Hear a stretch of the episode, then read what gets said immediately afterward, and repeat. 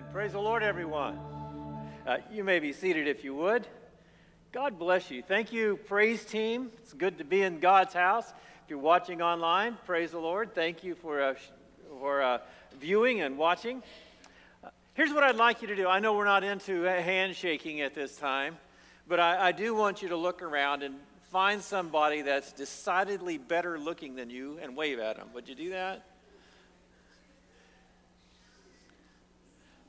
Yes.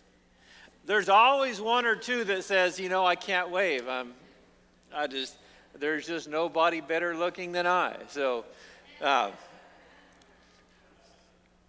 I want to talk to you today about the, the voice of freedom, the, the fighting for the voice of freedom. Yeah, there's always competing voices that, that want to speak into our lives. I remember when I first started going to church and I was uh, I was uh, at church and, and the pastor gave an invitation, and I went down to the altar and I knelt. Yes, an altar is like a bench that was out the front of the, of the churches. And, and when you wanted to give your life to Christ, that was back before you could you know, we understood that you could actually give your life to Christ there. You had to come up here. And, and, there was an altar, and I went down and I knelt at the altar and I was praying to receive Christ and there was two guys in the church and they were really great guys and, and i like them to this day. But one of them was on one side of me and the other one was on the other side of me and they were doing their very best to help me get connected with god. And one of them was over in my left ear saying yield. And the guy on my right side was saying press on. And all i could hear was yield press on, yield, press on. And I had no idea what yield and press on meant. I was confused. So I finally just decided to, to do what I knew in my heart to do, and I blocked out everybody else and I focused on God. And I received from Him what I wanted and what I needed. And it transformed my life. See, there's always going to be voices, well wishers, good people that, that will speak into your life. And there are voices in our world, there are voices in the church, there are voices outside the church that want to tell you how to live. They want to tell you how to act. They want you to t- tell you how to speak. They want you to tell you what you need to endorse and what you don't need to endorse. But as many, and, and they're speaking from their own voice of experience on how they believe life is.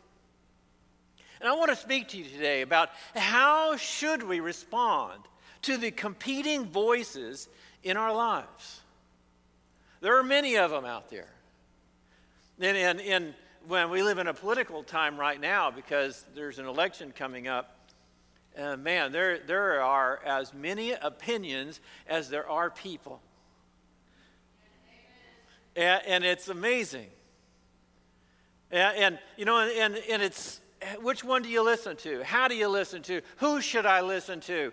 And, it's, and it's voices from, from every, every radio station, from, from every, every uh, news outlet, from every, uh, every voice inside the church, outside the church. There are just voices bouncing off the walls, uh, and, and you can hear them constantly all the time. We're going to be speaking out of the book of Galatians, if you'd like to turn there, Galatians chapter 5, because Paul addresses this issue to the church in Galatia. Now, the church wasn't just one area, but it was, it was a, a compilation of many churches that met in houses, that met in, in different assemblies. So, when we talk about the church in Galatia, we're talking about a wide variety of different, uh, of different groups, of different people that were meeting together. And Paul gives this discourse in chapter 4 because there was a, a group of Judaizing Christians, those that had received Christ but still wanted to follow the law of the Old Testament. They wanted the Old Covenant and the new covenant. And Paul had gone in and established these churches in Galatia, and, and they, were, they were living by faith in Christ alone. And, and then these other believers that came in, they said, Yes, that Christ is the Messiah, but we must also follow the law. And, and Paul, Paul begins to address this energy or, or this topic because Christ followers had been listening to this voice of these, of these men that had come in and had distorted the gospel of, of Christ, and, and many were giving their, their voice and their energy and their life not only to Christ, but to adherence to the first covenant, to the Old Testament.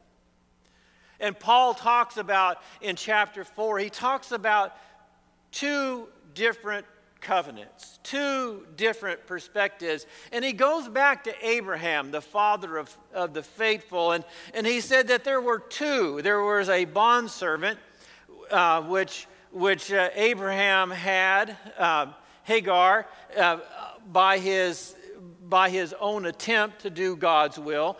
And then there was the child of promise, the one that, that was Isaac, the one that, that God said, I will give you. See, and, and, he begins to look at these two in the Old Testament and he begins to compare them that, that there is one way that man will want to try to accomplish God's will, and then there is another way when you, when you follow the very spirit and the presence of God through faith.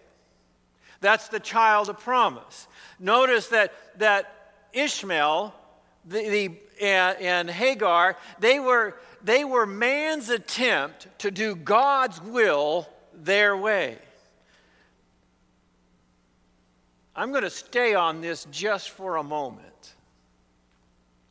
There are many things in this life that, that are man's attempt to do God's will their way.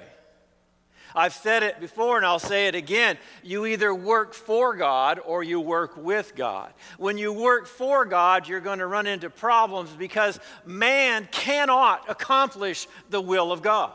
Man can see what needs to be done, but man cannot perform it. Man cannot function. Man cannot continue. Man cannot take what God needs to do alone and recreate it. It's impossible for humanity, for man alone, to redeem mankind.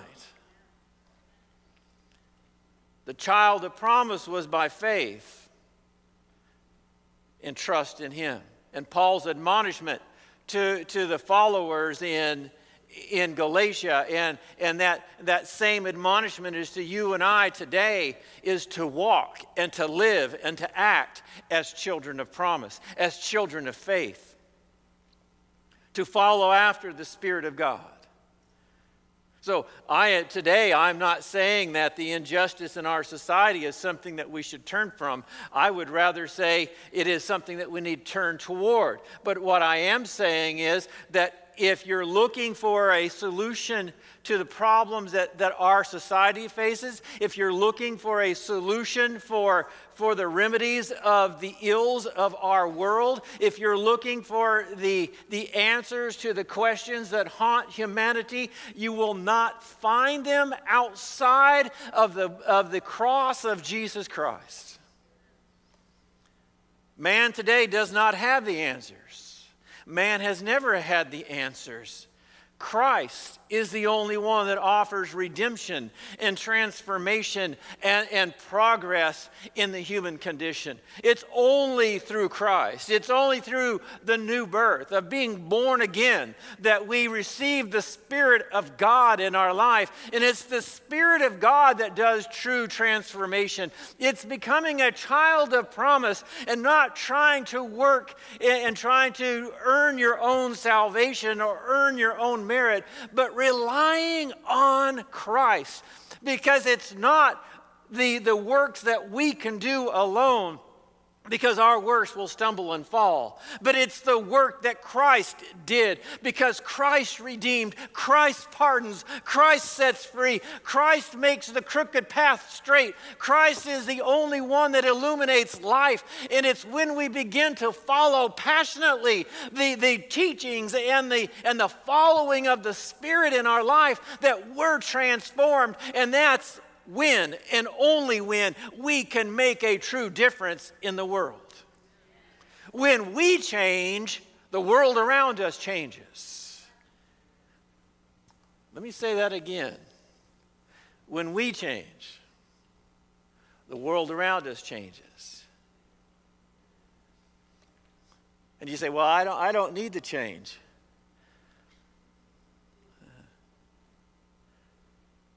John said it this way in 1 John If you say you have no sin, you're a liar. That's pretty rough from the disciple whom Jesus loved. He just said, Listen, if you say that you're perfect, if you say that you have all the answers, if you say that there's nothing in you that needs to that doesn't need to change, that, that you're that you are pretty much perfect just the way you are, then you've missed the boat.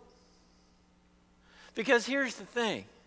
The cross brings us justification the cross of Christ, the blood of Christ, when you gave your life to Christ and, and He pardoned you and set you free, it's a legal term. It just simply says that you are right in the eyes of the law.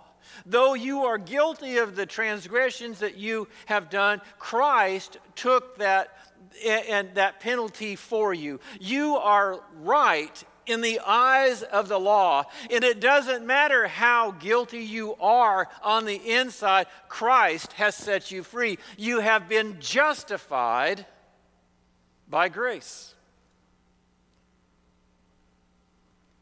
Does that mean that we're perfect? It does not. But there's a beautiful thing called sanctification. I love that word. I like any word that's more than one syllable. Uh, sanctification is the ongoing work of the Holy Spirit in our life. It's the transformation on the inside that manifests itself on the outside. And it's done through the work of the Spirit in our lives when the Spirit of God speaks to us and we and we repent or we re- recant or we or we say god I, I believe what the spirit is saying in my life. It aligns with your word and, and i walk away from it. And that in itself is the work the progress of the holy spirit in us. Have you ever thought that you were right on something and then realize you're wrong on something I've heard people that were like that. I've never had it myself, but um, it's important to understand that, that as Christians, we cannot just rely on the justification of Christ. But if you want to make a difference, if you want to be a transformational agent, if you want to be a catalyst for change, you must allow the sanctifying work of the Holy Spirit to transform you, to challenge you, to provoke you, to move you to be more like Christ. And as you and I become more like Christ, then we are living as the children of promise and we can make a difference in our world. This is what Paul says in Galatians 5 after he talks about the, uh, the two. He says, It was for freedom that Christ set us free. Don't you love that? It wasn't for pride, it wasn't for his own prestige, it wasn't for anything other than God wanted you to be free. Free from what? Free from sin, free from death, free from the bondage of this world, free from everything that holds you back from becoming who you really are in Christ. It was for freedom that Christ sets you free. He says, Therefore, keep standing firm and do not be subject again to a yoke of slavery. Uh, and I, I was thinking about that. See, a, a, yoke of slavery, what is a yoke of slavery? He's talking about trying to earn your own salvation and trying to, to live up to a set of ideals apart from the Spirit of God. See, there was nothing wrong with the law in the Old Testament. In fact, the law in the Old Testament was perfect. Thou shalt not kill, thou shalt not steal, honor your father and mother. There is nothing wrong with that. The law was perfect. The problem was humanity. Humanity can never live up to the law. The law in itself is not wrong. In fact, it's right. It's 100% right. But it's, it was humanity that was trying to live up to it. And every time that humanity tries to, to do things on its own, and we try to, to make wrongs right apart from God, we always fall short. And we end up messing it up worse than it ever was. Let me give you an example World War I. None of us were alive during that time. But World War I, Germany, Prussia, they, they decided they wanted to conquer the world. That's a, that's a repeating theme, I think. But, but after the war was over, the opponents of, of Germany wanted justice. And they wanted to measure out penalties against Germany for starting the war. And they did, and they did so against some other voices, but they did so, and they were so egregious and so difficult and so arduous and so impossible to uphold that the German people became frustrated and they became angry and gave rise to a man named Adolf Hitler and brought us right in to World War II. What man tried to do to keep and to, and to pay back for World War I actually led us in to a second World War. And we, as God's people, can, can, we, can, we can mess things up even more so than what they really are if we begin to act on our own apart from the presence of God. So don't allow your mind to become captive by the competing voices in our world. Don't allow your mind to be, to be uh, enslaved by, by those, uh, the talking heads in the media. Uh, I don't care if they're left wing, right wing, no wing. I don't care. It doesn't really matter. Don't allow any voices inside the church, outside the church, in our culture, out of our culture to influence you apart from the Word of God. Allow the Word of God to direct you, allow the presence of God to lead you, and allow the transforming power of the presence and Spirit of God to change you, to quicken you, to challenge you to be more like Christ. And as you and I become more like Christ, you will be the light in the darkness. You are a city set on a hill. You are the salt of the earth.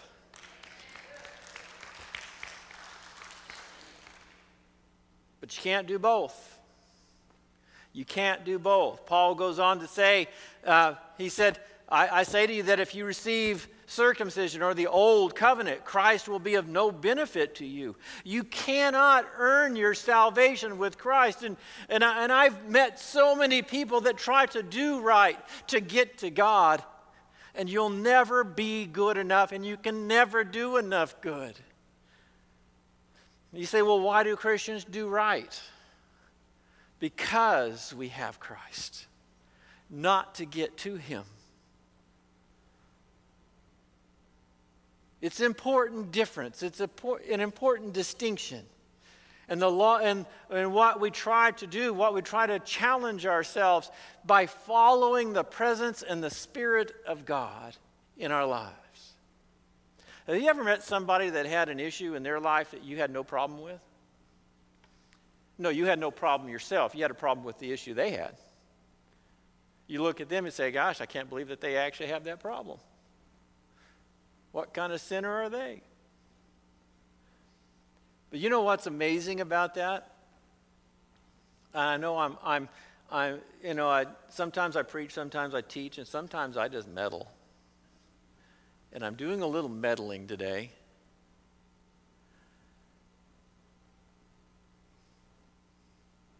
You know, they say don't point fingers. Those that live in glass houses don't throw stones. Every single one of us, if you're a child of God, you are a work in progress. And if we ever think that we've arrived, you know when you are going to arrive? When the trumpet sounds and you get that new body that has no carnal nature. When you finally rid yourself of sin, that's when you'll have made it. But until then, we're striving. And until then, we're working. And until then, I'm going to promise you this that you are going to have some stumbles and you're going to fall in your walk with God. You're going to be challenged by the Spirit. You're going to be provoked by the Spirit. You're going to be, to be challenged by the Word of God. You're going, to, you're going to be reading something in the Scripture and it's going to hit you and it's going to go, wow, I didn't see that in me. And at that moment, you have an opportunity to renounce it and to walk on. But if we don't think that we have anything in our lives, we will never see what the Spirit is saying. So, we can't follow both. We can't try to do it on our own and follow Christ. So, my brothers, my sisters,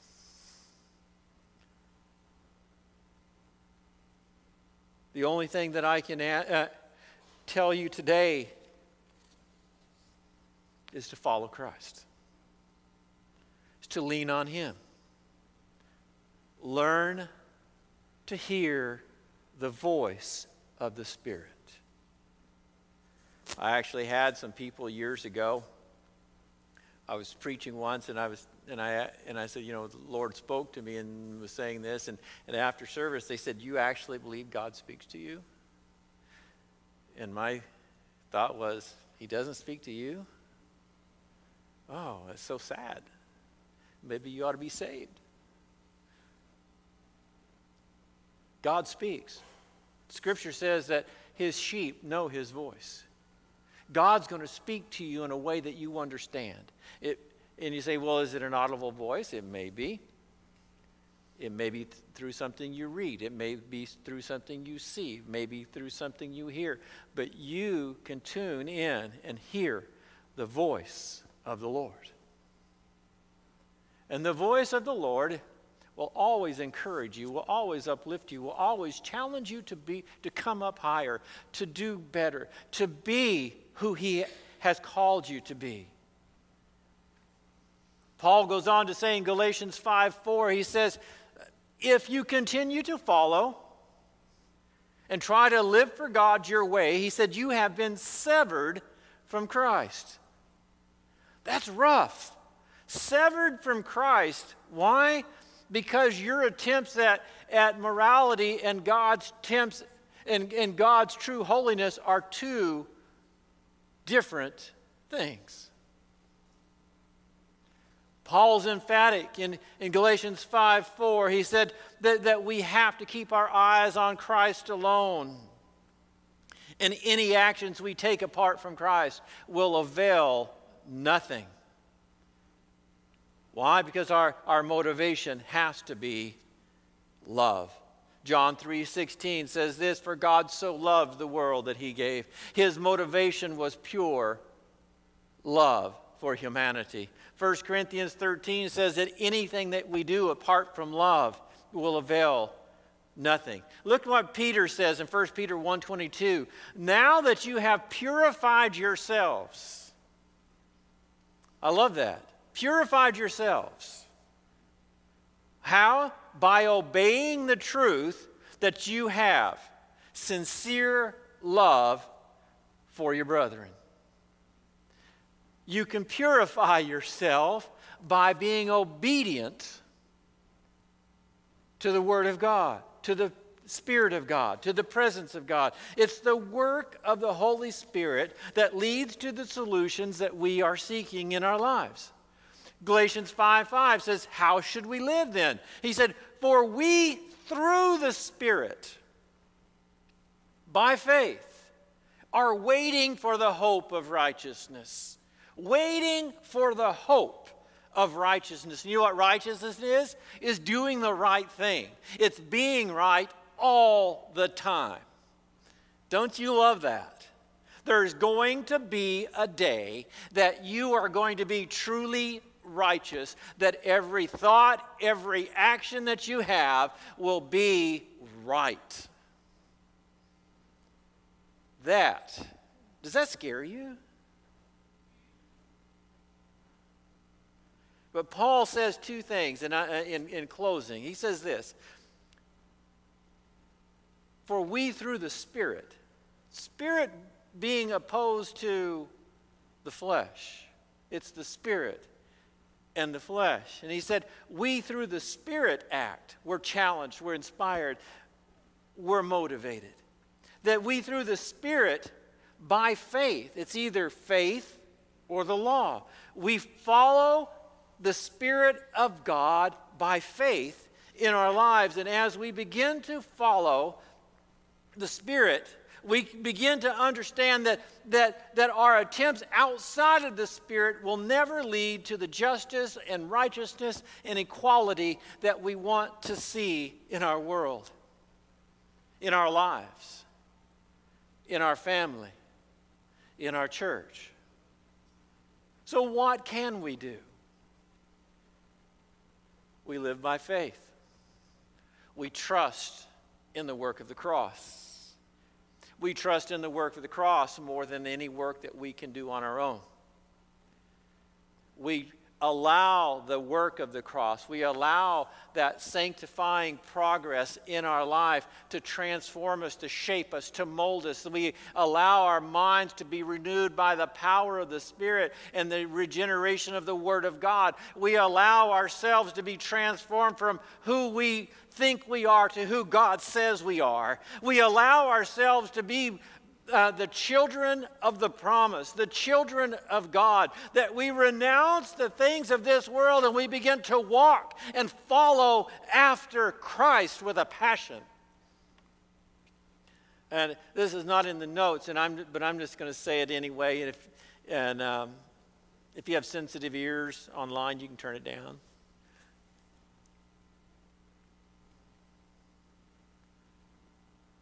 I think what's been amiss in our culture, in our society, in the church, is we've been following and trying to do for God on our own. Because doing for God on our own does not require us to change. Have you noticed that changing is difficult?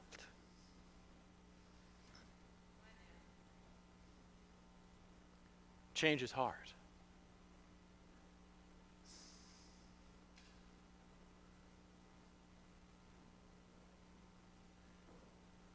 It's easier to work for God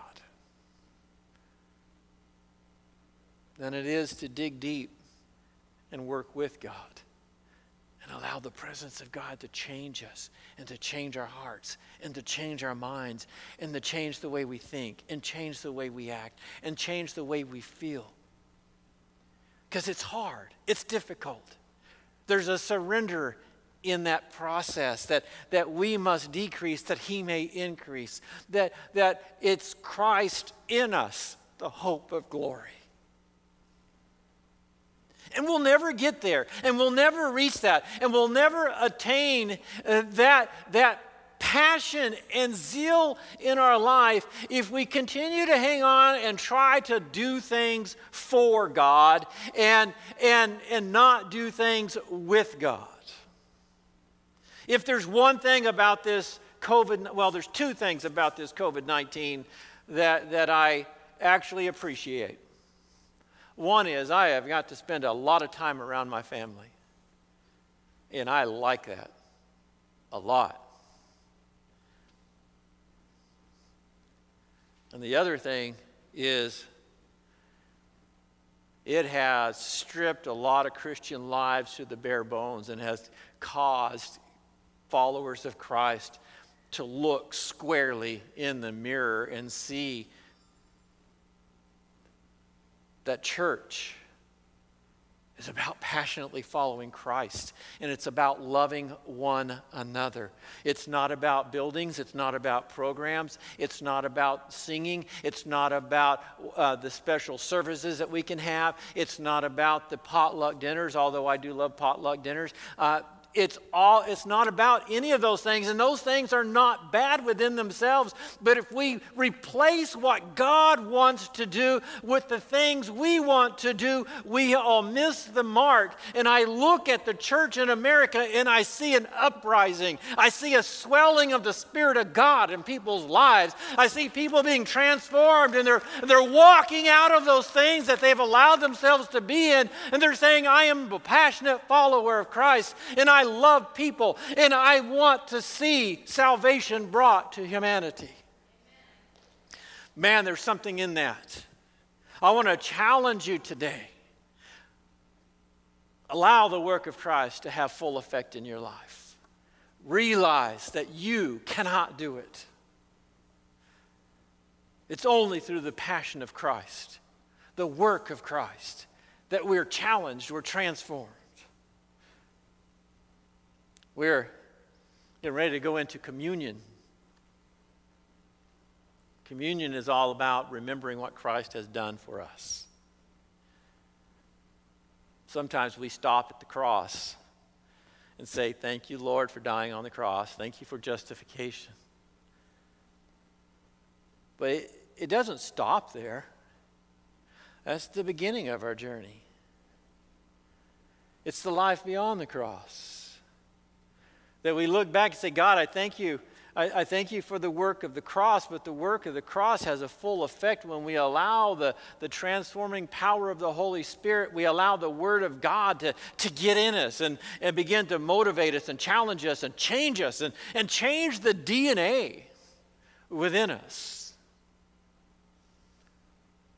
And today, uh, I want to encourage you as, as we partake in communion that we thank the Lord for, for dying on the cross, for giving, shedding his blood that you and I can have eternal life. That when that trumpet sounds, we are going to, to be with him, that the dead in Christ shall rise, and then we which are alive and remain shall be caught up together in the clouds to meet the Lord in the air. That's going to happen. That's not a fairy tale, that's not a figment of someone's imagination, but it's truth, it's real, and it's going to happen. We are passionate followers of Jesus Christ because we said He is the way, He is the truth, and He is the life. That He is the one that died for our sins, and He is the one that rose again to grant eternal life to anybody that will ask. That's why we're here. That's why we, we come together and we say, Lord, thank you. Thank you for what you've done. But I wonder today as our, as our band comes back.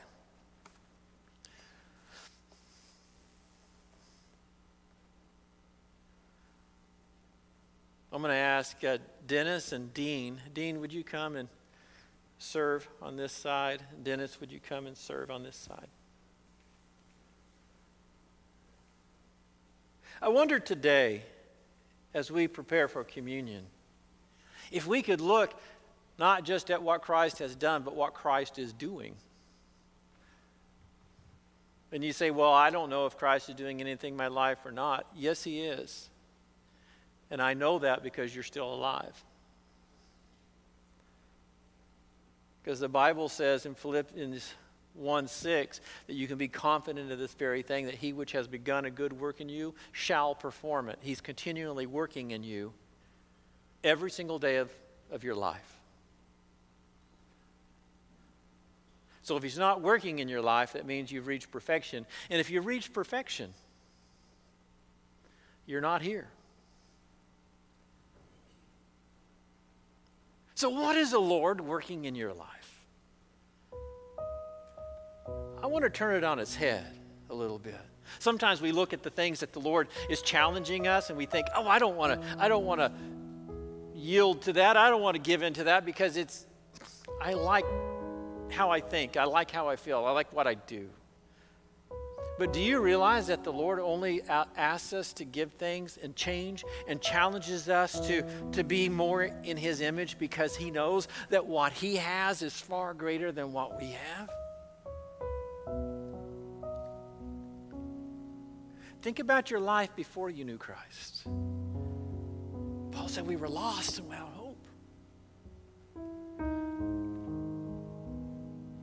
How many times have we prayed and said, God, I'm so thankful that even in my imperfection,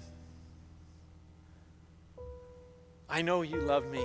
I know you care. And I know that should I part this world today, that I would have heaven as my home. What a joy, what a comfort that is to know that Christ loves us, that there's nothing that can separate you from the love of God.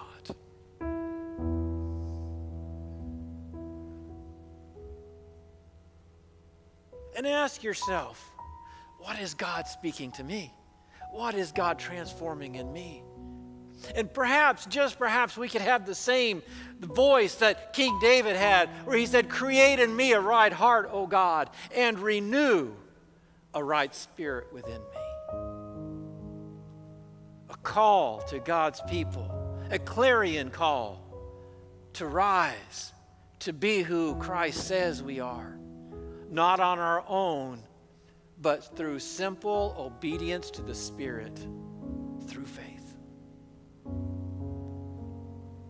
The Lord's table is open to whomsoever will. So as they sing, I will invite you to come as you are ready partake.